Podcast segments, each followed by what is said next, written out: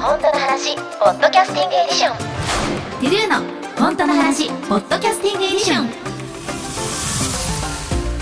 ゥルー です。私が本音でトークをしていく番組、本当の話ポッドキャスティングエディション、これを撮っているのがじゅうにがつこう半に差し掛かったところということで、なんとこの回がにせんにじゅうにねん最後の配信になると思います。みんな本当にたくさん楽しんでくれてどうもありがとうございます。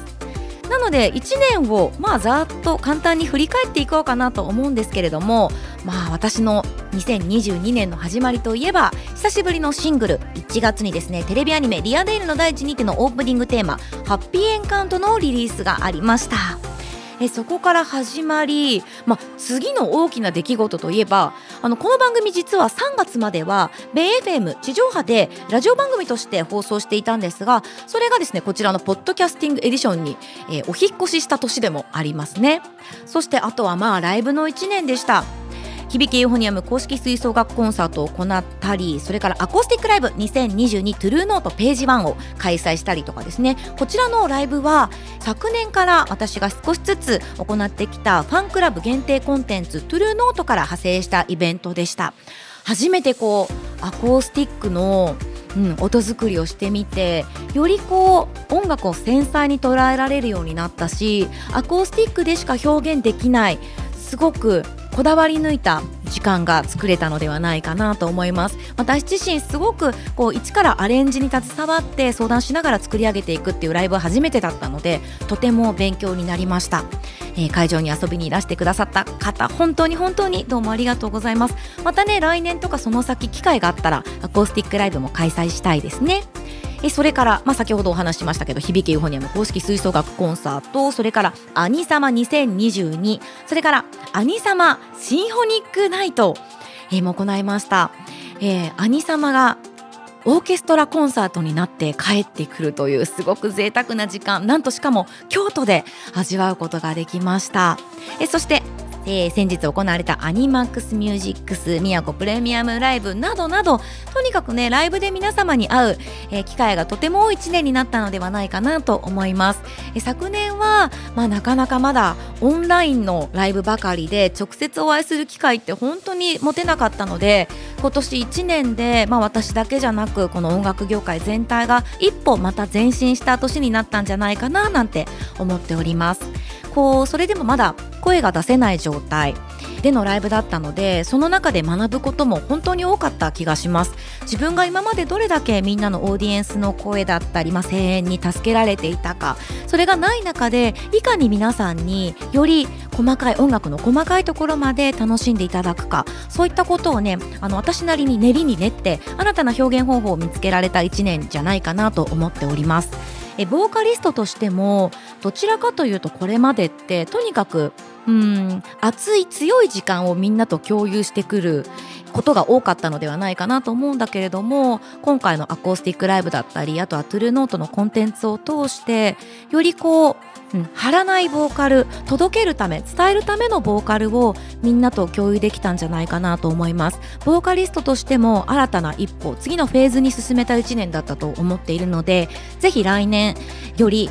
変わっていく私の音楽、特に新たな物語のエンディングテーマリバインドのリリースもありますので、リバインドを通してより次のフェーズに進んだ トゥルー のボーカル楽しんでいただけるのではないかなと思います。なので私にとってはにせんにじゅうにねんはすごく必要な時間だった。えもどかしいこともたくさんあったし、思うようにこれまで通りに音楽を表現できない機会もいっぱいあったけれども、なんかその中でうーん悩んだことよりも学ぶこと、収穫がとにかく多いいちねんになったんじゃないかなと思っております。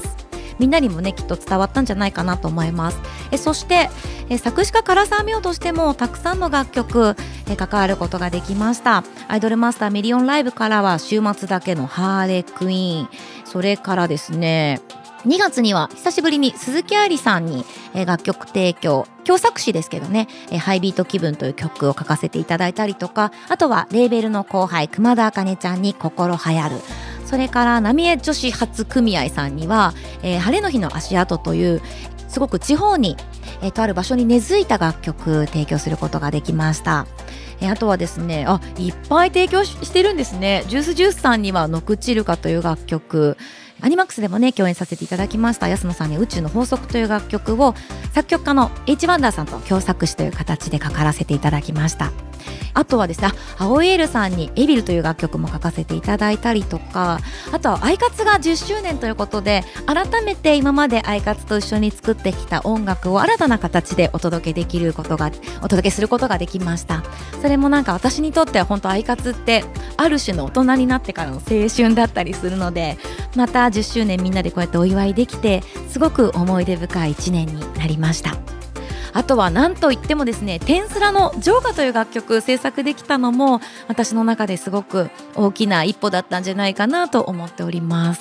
初めてねデジタルシングルという形でリリースさせていただいて、今後自分がこう シーディー をリリースしていく新たなまたそれも一歩になったというか、今までは シーディー としてリリースをしていたんだけれども、デジタルシングルという形でも皆さんに音楽をお届けすることができるんだなってことをあの改めて知ったので、これからそういう風に音楽をお届けするツールもどんどん増えていくんじゃないかなって、そのための大きな一歩になった楽曲でもあります。ということで振り返ってみると、本当にさまざまな音楽に関わる楽曲に関わることができて、そしてライブで皆さんにお会いする機会が本当に多いいちねんだったなと思っております。え来年はワンマンライブからのスタートになります。 トゥルー ライブサウンドボリュームろくエンカウント、にせんにじゅうさんねんにがつじゅうににち日曜日、会場は エヌエイチケー ホールということで、また年が明けた後にどんな気持ちでライブに臨みたいか、そしてどんな気持ちでいちねん過ごしていきたいか、えそんなことをお話しできたらいいかなと思っております。えぜひ皆さん エヌエイチケー ホールでのライブエンカウントしてください。お待ちしております。えそしてですね、ライブの予習ができちゃいますよ。 トゥルー ライブサウンドボリュームごアクセラレーション、えそちらのハッピーエンカウントのライブ映像がただいま私の公式 ユーチューブ チャンネルで公開中ですので、ぜひチェックしてみてください。えそして来年早々リリースも決定しております。えまた新たなご縁に本当に感謝しています。テレビアニメ物語のエンディングテーマリバインドを来年いちがつにじゅうごにちにリリースします。なんと エムブイ を公開することができました。皆さんご覧いただきましたでしょうか。えー、今回の エムブイ は、えっと、なんと私が出演しておりません。あのかねてから何かこうより楽曲単体で育っていく可能性を秘めたものを生み出すことができた時に、その時には、えっと、新たな物語を エムブイ として映像作品として撮っていただきたい、そんな思いがずっとありまして、今回その機会が巡り巡ってきたのではないかなということで、私が出演しないまるで映画のような作品を作っていただきました。リバインドはささやかだけれど絶えることのない普遍的な家族の愛を描いたバラード曲です。えー、愛し愛され子供を育て、その子供が巣立ち、そしてやがてどちらかを看取る一組の夫婦の生涯を、えー、物語に出てくるボタンを見守る婚礼調度の思いとともに楽曲に込めました。え今回の エムブイ では私は出演しませんが、え一組の老夫婦のお話を描いていただきました。え作品の向こう側にいらっしゃる多くの皆さん、そしてこの本当の話を聞いてくださる皆様にもどこか通ずるものがあるのではないかなと思っておりますので、ぜひえ物語、そしてエンディングテーマリバインド エムブイ もえ共に楽しんでいただければと思います。よろしくお願いいたします。あの身近なスタッフさんからは、えもしかしてこれまでで一番素晴らしいバラード曲を生み出してしまったのではないですかと、えー、言っていただいたぐらい、私も本当に何て言うんだろうな、無理のない今の私の等身大の言葉を綴れた一曲になったんじゃないかなって思います。えー、アニメはもちろんなんですが、この楽曲単体としても育っていくのではないかなとすごく期待しているので、皆さんもリリース楽しみにしていてください。そして劇場版転生したらスライムだった件紅蓮の絆編の挿入歌ジョーカが発売中です。トゥルー初の配信シングルとしてお楽しみいただけるほか、主題歌挿入歌アルバムも発売中です。ということで今回はいちねんにせんにじゅうにねんを振り返ってみました。次回はきっとお会いするのはにせんにじゅうさんねんですよね。皆さん良いお年をということで、また次回お会いしましょう。トゥルーでした。バイバイ。トゥルーの本当の話ポッドキャスティングエディション。